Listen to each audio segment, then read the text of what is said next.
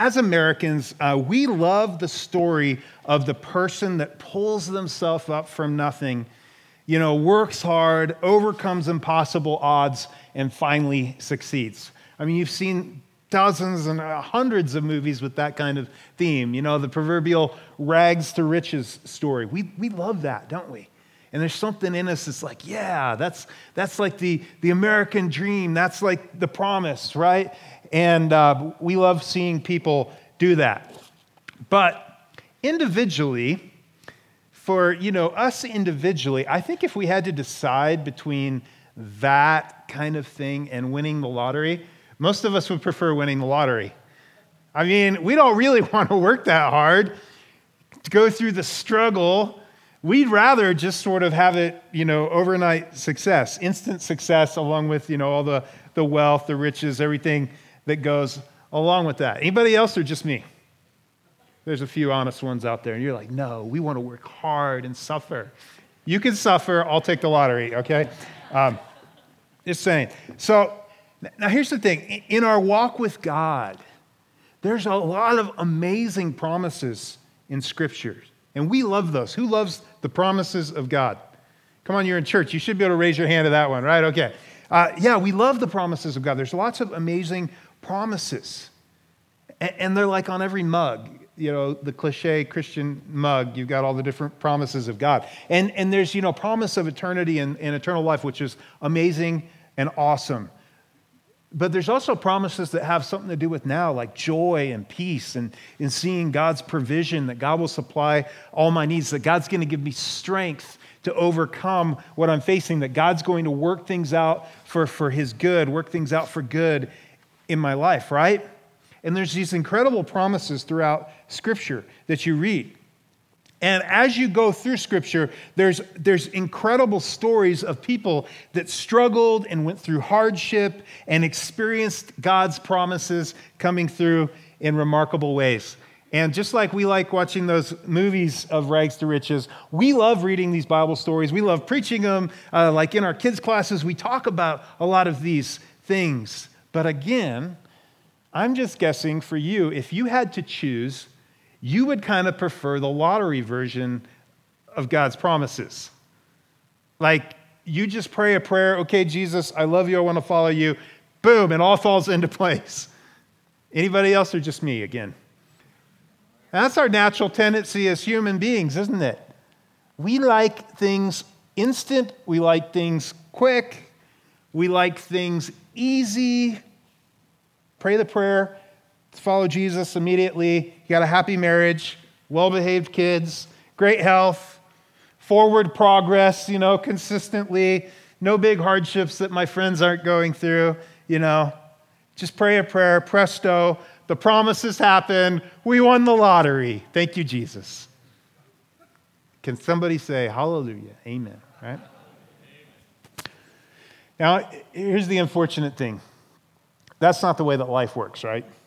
I mean, you know that with the lottery. I'm just guessing that none of your retirement plan, you didn't stop by the gas station on the way in because you thought, you know, I'm getting a little behind on my retirement plan, so I'm going to stop and pick up a couple lottery tickets on the way to church. if you did, we need to have another conversation later, and we'll just, we've got a Dave Ramsey class for you. Um, you'll learn a lot. You should do that. But no, of course not, right? You know, there's principles that, that you have to go through. You know, there's things that you have to put in place. You know that if you don't plan for retirement, eh, there's not going to be anything there in retirement, right? You don't pursue the lottery to get to your retirement goals. And the same is true in, in, walking with God and experiencing His promises. It's not an instant, effort free experience. But many times we operate under the assumption that it is.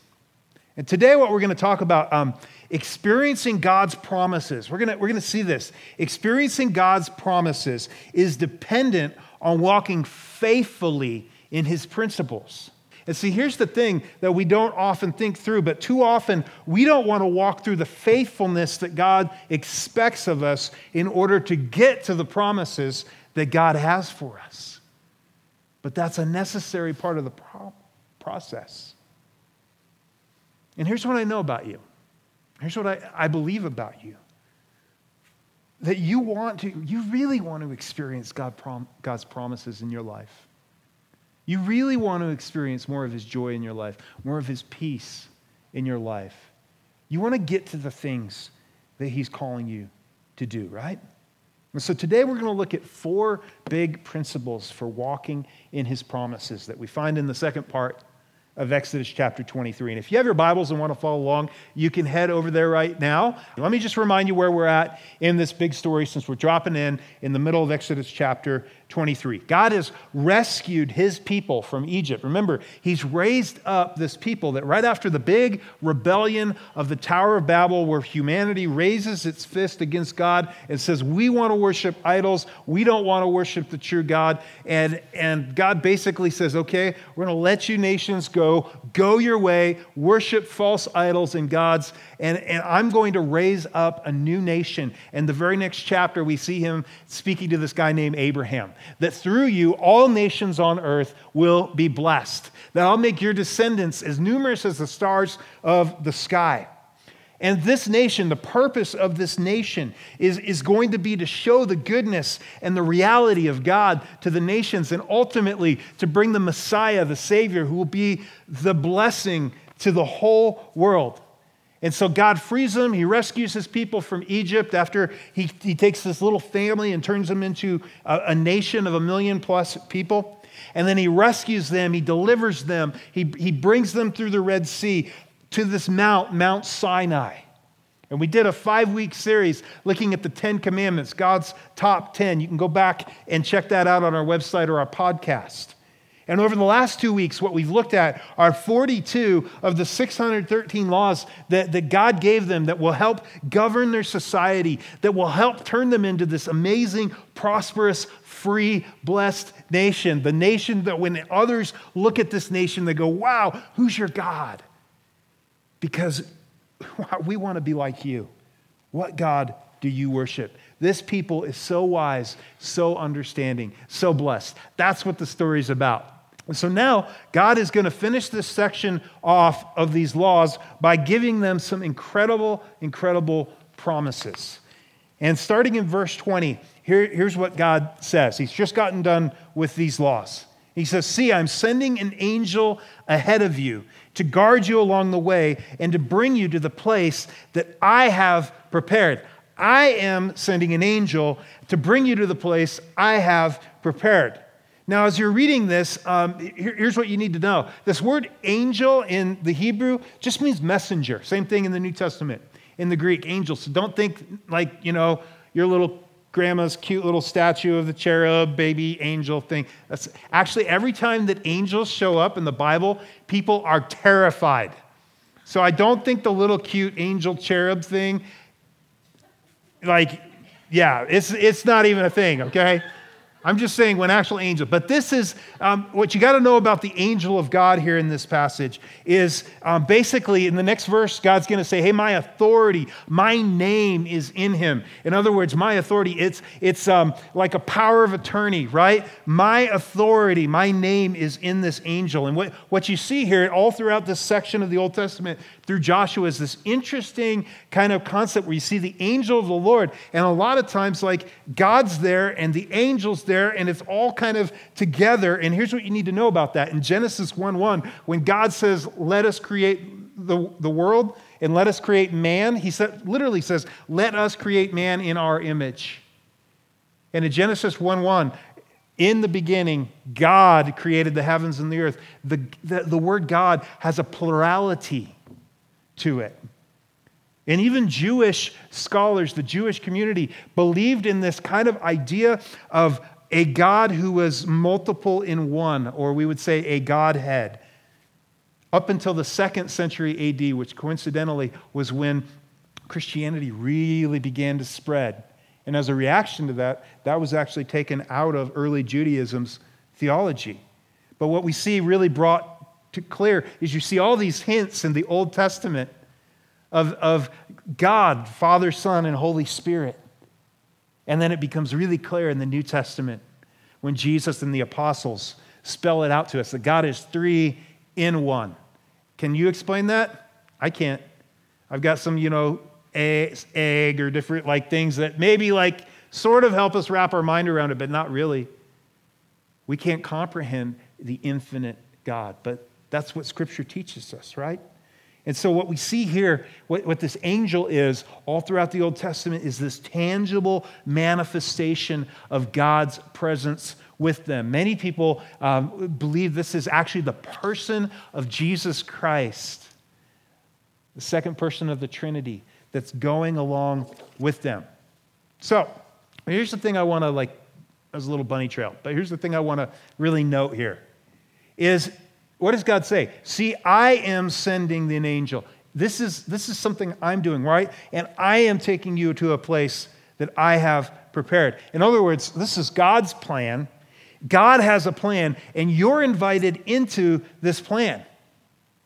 And the blessing that you're going to experience is, is what you're going to walk in, but the blessing is in the context of you walking in my purposes and my plan. In other words, you're going to experience blessing, but it's going to be because you're part, you're, you're operating within what I'm already doing.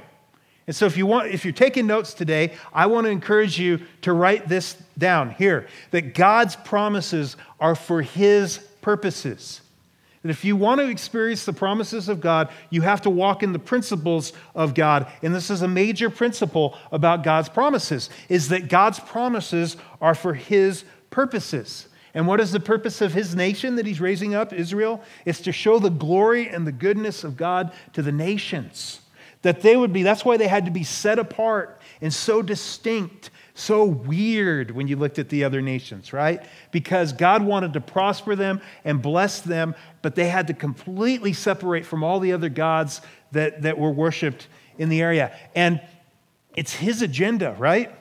His purposes, his purpose in these promises is bringing his agenda to pass, bringing his agenda to fruition.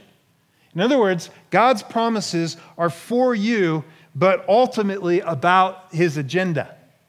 We have another way of saying that around here, and I'm going to test you and see if you've been listening.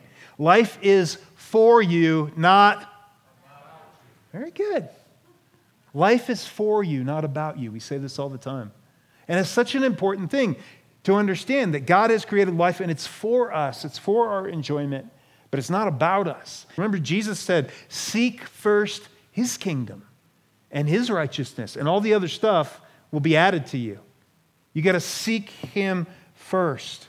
And here, here's what you got to know if you make your agenda even if you make the promises of God and you experiencing God's promises and your Christian faith all about your comfort and your success and your happiness, you're going to miss out on experiencing what God is actually doing in the moment. And you're going to be constantly disappointed when your lottery ticket version of faith doesn't work out, because that's never the way God intended it.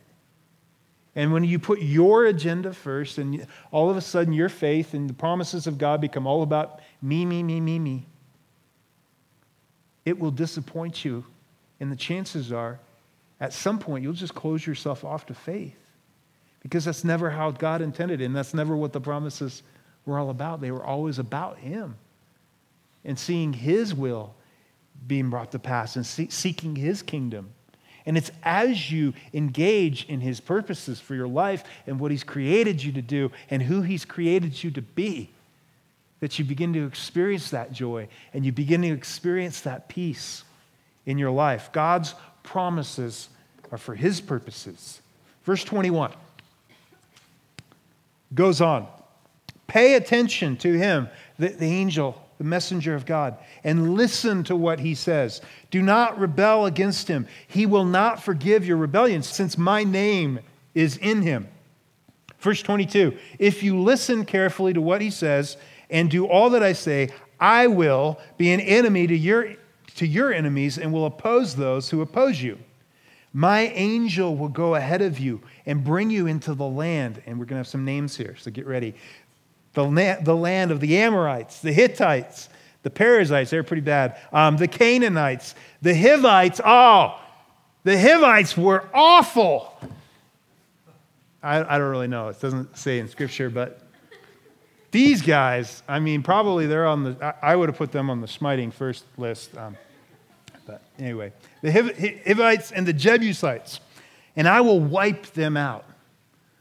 Now, here's something you got to know about these because every time uh, you see these lists, um, actually, there's this thing usually that rises up in a lot of people's hearts, and perhaps you've, you have wondered this, or you've read through the Old Testament, or you've had a thought like, man, seems like the God of the Old Testament is like all about smiting, and then Jesus is sort of all about love.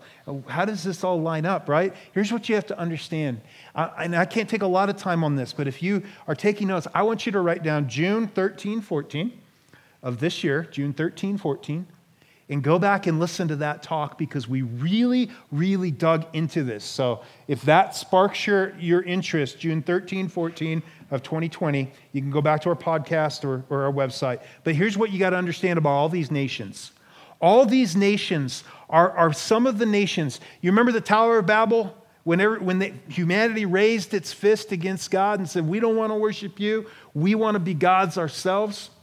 Well, that began before actually the flood in this really strange passage in Genesis chapter 6. And there's these really weird um, creatures or people called the Nephilim, right? And so all these nations here are attached to these, these nation peoples of to the descendants of this group of people people of unusual size that raise their fist in this giant rebellion against god. Every one of these nations has barbaric cultic practices like child sacrifice and just awful things. But even more than that they're tied in their, their heritage, these nations, are directly cha- traced back to Babylon and chaos in the story of Scripture and back to this horrific time in Genesis chapter 6. And so, if that sparks your interest, go back and listen to the whole talk because we really dig into it a little bit more. But basically, the idea here is when God says, I'm going to drive these people out, there's only a few people groups that He says, I'm going to absolutely destroy them. And they're all tied back to this, this infection of humanity that we see in, in Genesis chapter 6. Here's why that's important and why you should go back and listen to that other talk. It's important because, especially if you know if you're in, in school or in, in, in college, um, you're going to hear things like the God of the Old Testament was awful and just gen- a genocidal maniac. And as you dig into this and you really, really begin to understand this, what you understand is the context of this in a barbaric ancient humanity, in the context of this in the overall story and account of Scripture, okay? So that's why it's important. Because God is good. God has always been good. God doesn't change. All right, verse 24. Do not bow down before their gods or worship them or follow their practices. You must demolish them and break their sacred stones to pieces.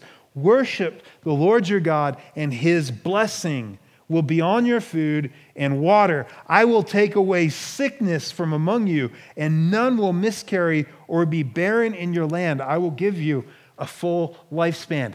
His blessing, the blessing he promises to his people is incredible here. And we read that list and we're like, yeah, yeah, okay. Uh, it doesn't seem like that big a deal, right? We turn on the faucet, clean drinking water. Well, most of you are like, no, I only drink uh, Fiji water. Because we have clean water. That's the point, right? You can turn on the faucet and drink it. You won't die. But just saying that. So for, for them, in a culture where literally you take a drink of water, every drink of water could kill you, he says, I'm going to, my blessing's going to be on the water. In fact, in, in a time and culture where many babies were lost, in fact, up till a couple hundred years ago, really, or, or even last century, this was very common. Many babies were lost. They didn't make it through childbirth. Many times the mom didn't either, right? He says, My blessing's going to be on that.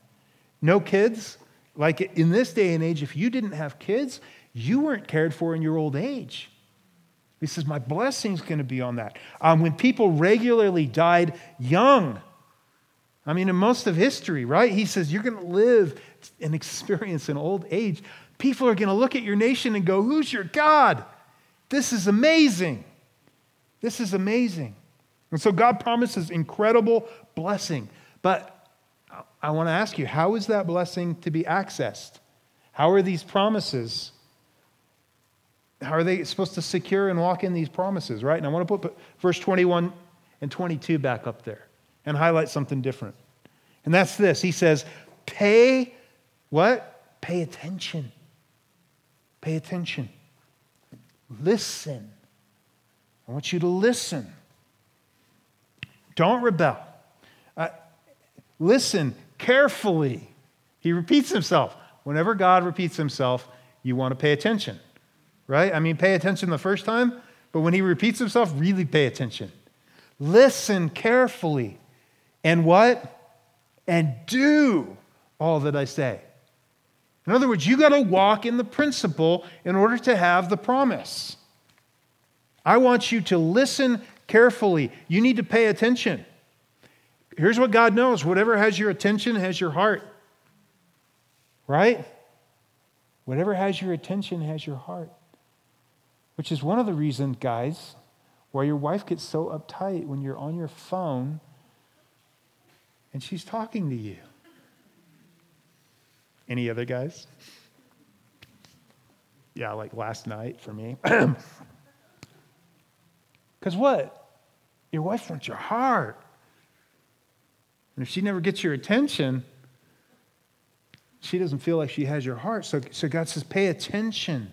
Pay attention. Listen carefully. And what? And do. In other words, there's an obedience thing. And the second thing, if you're taking notes, that you need to know about God's promises is this that God's promises are for a people who listen and obey. They're for a people who listen and obey. See, Israel is, is going to follow God. When God moves, they move, not vice versa, right? Not Israel sets off and then goes, God, come on, catch up. No. In fact, one time, a little further in the, in the Torah, the first five books of the Bible, um, a little further on, they do that. They go to a war that God doesn't tell them to go to. They get the smackdown, the royal beatdown. They come like whimpering back.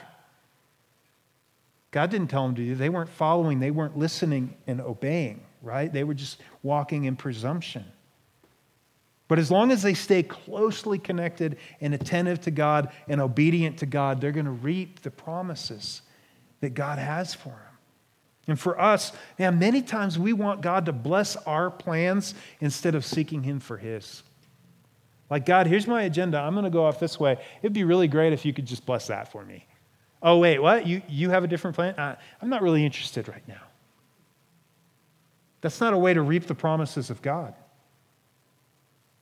God initiates, God leads, God brings it to pass. Your obligation is to listen attentively, to pay attention, and then to obey when He speaks. You know, at Life Community, our, our mission is to move people into a growing relationship with Jesus. And, and to understand what that means, I think one of the most valuable um, passages of Scripture is in John, all the way from John 14 to 17. Your homework is to go home and read it if you should accept. But I just want to summarize it really quickly and highlight a couple things because it's, I think it's so critical when we understand or if we want to understand what it means to, to grow in a relationship where we're listening and we're obeying. Jesus comes a little bit earlier in the book of John and he say, I have come, you know, the thief, the enemy comes to steal, kill, and destroy, but I have come that they would have life and have it in abundance, like real life, life to the full. And so in John chapter 14, it's at the Last Supper. This, these are some of the most critical and important things Jesus wants to communicate to his disciples before his crucifixion and resurrection, and then before he ascends back to the Father. And, and he says just some amazing stuff in these chapters. He says, I, I, I'm going to prepare a place for you. And believe me, I'm going to come back and bring you where I am. He says, he makes some incredible statements. I am the way, the truth, the life, the only way to get to God. That is a bold and outrageous statement. And I love the way C.S. Lewis puts it that you really can't say Jesus was a good, just a good moral teacher. Because if he was, and he said that, he was either a liar, a lunatic, or he was Lord. Right? So he says that. He says, If you've seen me, you've seen God. He tells them, Peace I'm going to leave with you. Like real peace, not like the world gives you, real deep peace in your life. And then he begins to tell us a little bit about what it means to follow him. He says, If you love me, you'll sing lots of songs with your raise your hands and get the goosebumps. And... No, it's not what he says. That's good. I love that part of church and part of my spiritual life. He says, If you love me, you'll keep my commands. If you love me, you listen and what? And obey. You see, we want a Savior that requires nothing of us. Jesus actually says, Your love for me is indicated by walking in obedience. Jesus says, I am the vine, you are the branches, in John chapter 15. If you remain in me and I in you, you will bear much fruit, but apart from me, you can do nothing. Well, maybe a little bit, Jesus. I mean, I'm pretty good. I mean, no, nothing. Nothing of lasting eternal value. Again in John 15, he says, If you keep my commands, you will remain in my love. This chapter, John chapter 15, four times he makes an if statement. If you do this, then you're going to experience this. If you do this, you will experience what it really means to walk in relationship and experience the promises, right? 11 times he uses this word, remain. If you remain in me, close to me, intimately, like don't, not separated, not far away, like you're pressing in. If you remain in me, if you remain in my teaching, if you remain in my love, if you obey my commands, all these things, right? if you do it. If you remain. Then in John chapter 16, he says, Guess what? Um, doesn't mean that just because you, I've made all these amazing promises for you, that it's going to be always easy. No, in fact, you know one of Jesus' promises? This one's probably not on your coffee cup at home. In this world, you will have trouble. Yeah, I don't really like that one, Jesus. I'm just going to tuck that one over here. I like Jeremiah, you know that one. Like, I have a purpose and a plan and will bless you. I like that one too, right? But he says, guess what? But take heart because I have overcome the world. John 17, he prays for you and he prays for me. You know, he prayed for us. Go read, chapter. I tell you, this is your homework 14 through 17, four chapters. And the whole chapter 17 is Jesus praying for us. And one of the things he prays is that we might have the full measure of joy within us. In other words, if you're walking with God, that is a promise. And then he says, If I go, I'm going to send my Holy Spirit. You will have the Spirit of the risen Jesus dwelling within you. He says it's actually going to be better than me right here next to you. And for us, we're like, how could that be, Jesus? And they were like that too. He says, no. When you experience what it's really like to know me and to walk with my spirit, nothing compares to it.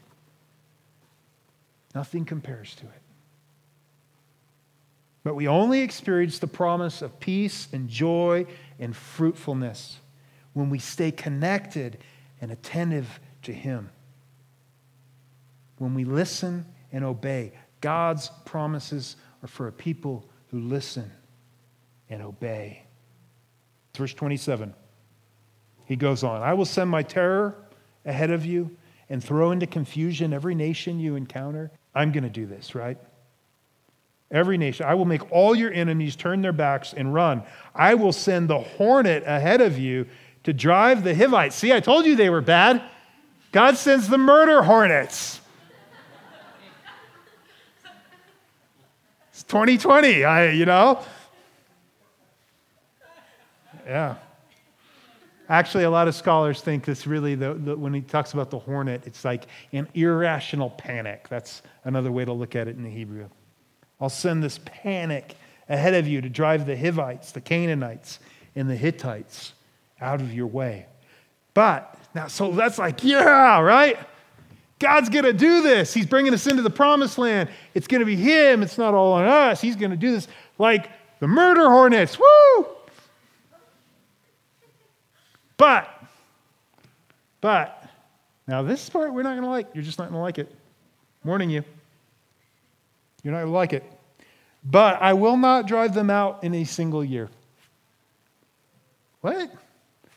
No, no. Will not drive them out in a single year because the land would become desolate and the wild animals too numerous for you. Everybody say this out loud. Little by little. That wasn't good. One more time. Little by little I will drive them out before you until you have increased enough to take possession of the land. Little by little. And I don't really like that. Um, do, do you have a lottery ticket version plan of this? Like, I just want, kind of want it in all in one installment. Like, boom, blessing, the land, all of it. It's not the way God works. He looks at him and says, little by little. We like lottery ticket promises, right? Here's what we actually know about the lottery the lottery ruins people, it destroys people. Now, I know you're thinking it wouldn't destroy me. I, I think the same thing too, right? I'm like, I think I'd, I'd like to try. I mean,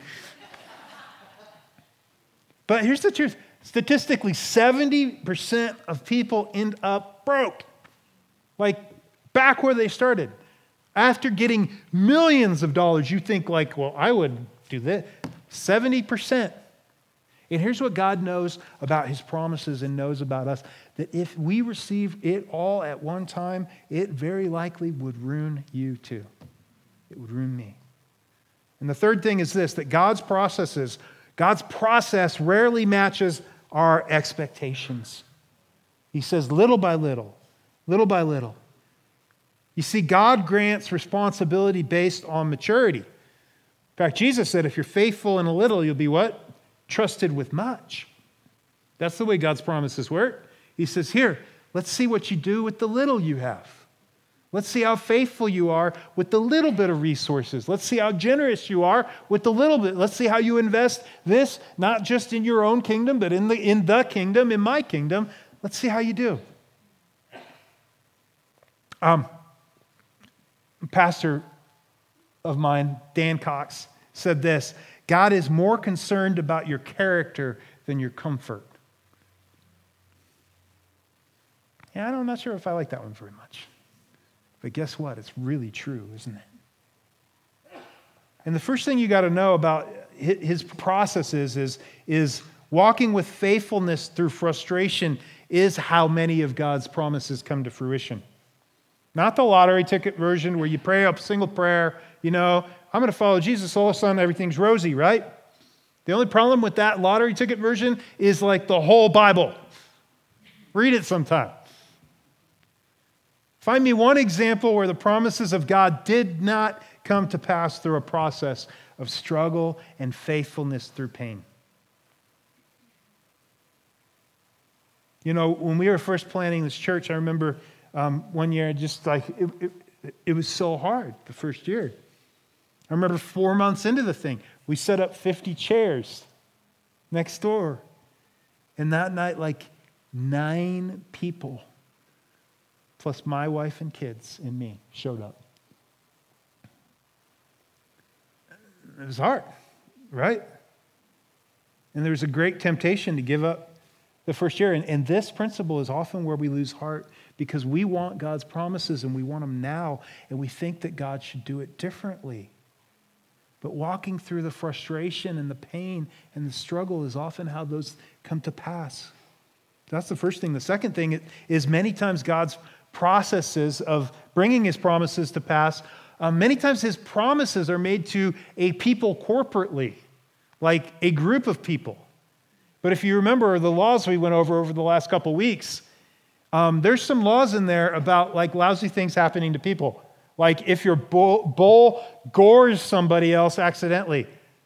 If you're the person that got gored accidentally, that was a bad day, right?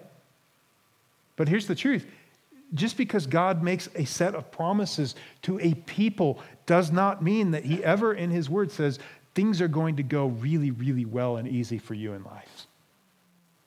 In fact, I think Jesus said something about that, didn't he? And, and what happens is when we encounter hardship, we assume God has abandoned us. And here, here's the things He has promised us grace and mercy. We'll always find grace and mercy. When we believe and put our trust in Jesus, we'll have eternal life. He's promised if we lean in and we abide and we remain in Him, joy, peace, strength, provision. He'll provide for our needs. But never that life would be easy. Never that it would be easy. And a lot of times, this is where we lose heart because God's promises rarely match. His process rarely matches our expectations. It's little by little. Verse 31 I will establish your borders from the Red Sea to the Mediterranean Sea, and from the desert to the Euphrates River. I will give into your hands the people who live in the land, and you will drive them out before you. Do not make a covenant with them or with their gods. Do not let them live in your land, or they will cause you to sin against me, because the worship of their gods will certainly be a snare to you. Do you know what a snare is? I, I, when I was a kid, I was like into survival, and I got this red survivalist book out of the library. It was really cool. It like taught you how to make like cannons and stuff. And one of the things was it taught you how to like snare and capture deer. And so um, I never was very good at it because it turned out not only do you have to know how, you have to have some skill. Um, but, but a snare is like a deer is coming up a, tra- a, a track, right? And you have a noose set out on the ground, and it's unsuspecting, and it's moving in a certain direction, and it's heading to the creek to get a drink of water, and all of a sudden it steps in that and it's pulled off course not going to make it where it was headed, right? And in Israel's history, they didn't obey. They didn't obey this covenant. They didn't stay attentive. The worship of false gods, the neighboring gods, was constantly a snare for them. Constantly. They went into all the, all the abominable practices of, of these false gods, like sacrificing children on the fire to the god Molech and different things like that. And ultimately, they didn't receive the fullness of these promises. They never actually came into the full inheritance of the land. You remember the border from, from Red Sea all the way to the Euphrates River. This is a, a huge chunk of land, and they never actually came into the full inheritance of that land. The closest they came was under David, King David, and his son Solomon. But they never actually came into these promises fully. And the fourth big principle, if you're taking notes, is this about the promises of God and walking in his promises. The fullness of God's promises can be missed. And this should be a sobering thing for us as followers of Jesus. The fullness of God's promises can be missed. You see, God's expectation for his people is that we would separate from things that would ensnare or capture us. And a refusal to create separation from evil in our lives always becomes a snare. I bet you, uh, if we raised our hands, or, you know, uh, we won't do that, uh, that would embarrass you, but if we shared what it, some of the common snares are, I mean, they're things that are common to, to, to all people, right? Things that keep us from experiencing joy and peace and fruitfulness in our walk for Jesus. For guys, um, some of the classic ones, I had this this uh, big Fijian mentor named Israel.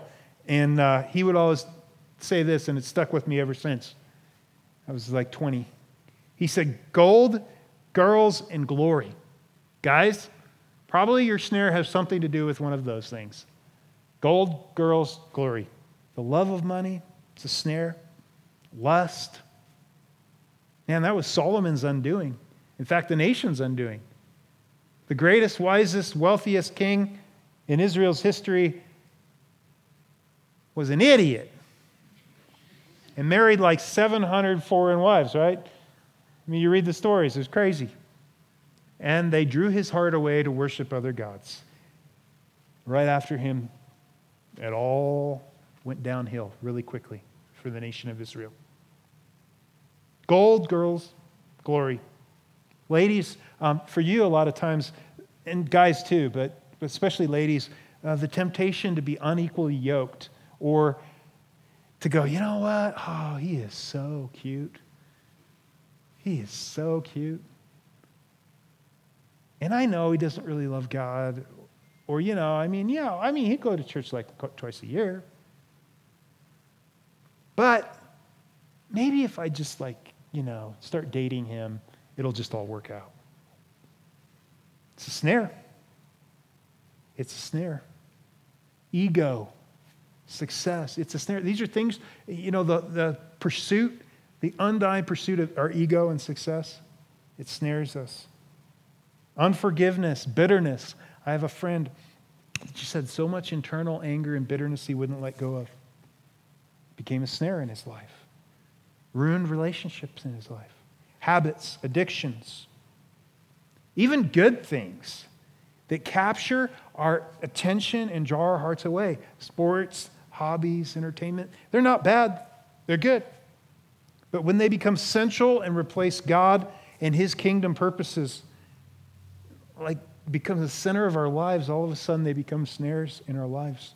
And when all of our time and attention and resources are diverted into these things, and we miss out on the fruitfulness and the joy that God intended us to have. The fruit He wanted us to bear for His kingdom, right? And for these specific people, they are invited in, and, and remember this, they're invited into the promised land. They don't make it. The people next week, we're going to see they, they ratify, they go, We're in, we're going to do everything God says. They don't listen attentively and obey. And they end up wandering around the desert for 40 years until that whole generation is dead and their kids are the ones that go in to the promised land. The fullness of God's promises can be missed. You know, the New Testament talks about people who basically, um, the way it describes it is like they're saved, but kind of like through the very fire. Like you just barely escaped. It's like, you smell a little smoky there, bro. Like by the skin of their teeth, right? You get to heaven, but no reward. You stand in front of your Savior, but you don't get to hear, well done, good and, good and faithful servant. That's sobering. Some people will not hear, well done, good and faithful servant. But you know what? I, I know you. You want to experience the fullness of his promises. You want to live your life in such a way that you hear, well done. You want to experience his promises, and to do that, it's dependent on walking in his principles. So we started out saying today that experiencing God's promises is dependent on walking faithfully in His principles. And too often we don't want to walk through the faithfulness that God expects of us in order to get to the promises that He has for us. So I just want to ask you a question today. I'm going to invite Winston up and we're going to close with a song. Where do you need to press into faithfulness? Is there an area in your life that you know I need to press into faithfulness in this area. Maybe it's really just realigning your heart with His purposes. Has life kind of become all about you? That it's really, when you boil it down, seeking first His kingdom, that's just completely off the radar. Life has become all about you. Are you so concerned and wrapped up in, into problems of today that you've lost sight of the bigger picture of eternity and His kingdom? Great indication around that is, is taking an honest look at how you spend your time and how you spend your resources, right? Is there an area of your life where you know you just haven't been obedient? You haven't obeyed Him. You've been actually resisting the Holy Spirit. Every time, you know, maybe you stop and pray, it's just like he, He's just prodding you on this area, and you're just like, quiet, quiet. I don't want to deal with it. Maybe you need to realign your life in an area of obedience. Maybe you need to separate from something that's really become a snare in your life. Maybe that's a dating relationship. Maybe it's a habit, it's an attitude or an action, something you need to make right. Maybe you just need to like persevere and walk faithfully. You're in a hard season. Like it's not gone the way you thought. Like God's process, you're like, God, you're slow. Where are you, God? I don't get it. My life's not going the way I thought it would. God, I, I, you spoke things to me years ago, and I don't know how that's ever going to come to pass. It's not happening. Don't give up. Too many people give up just before God brings it to pass. Be faithful.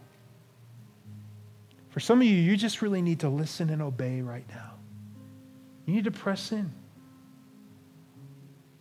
That God doesn't have your attention. And you need to give him your full attention again. You need to carve out space in your day just to be quiet before him. Time to stop and pray. You know, sometimes that disappointment or hardship in life causes a wall to come up between God and us. I, I don't know, it's been this thing, like, this has been a really tough year, I know, for like a lot of people. It's been a tough year for me, just trying to lead through this whole weird, crazy year, right? How do you do that? And then I, I remember, like, when I, I broke my leg, it was like, are you kidding me? Like, in 20, really?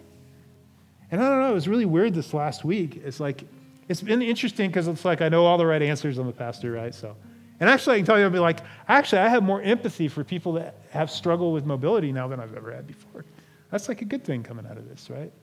But then there's the other thing. I, I noticed, like, I was waking up in the morning, and where normally, like, just prayer would, laying in bed would come naturally. It's like, it just felt like there's a wall up. I'm like, what's that all about? Is like the hardship and disappointment, God, is there like a wall? This kind of feels like there's a wall. Prayer isn't coming easy. I don't want to pray. I'm like, oh, that's something I need to pay attention to. I need to break through that.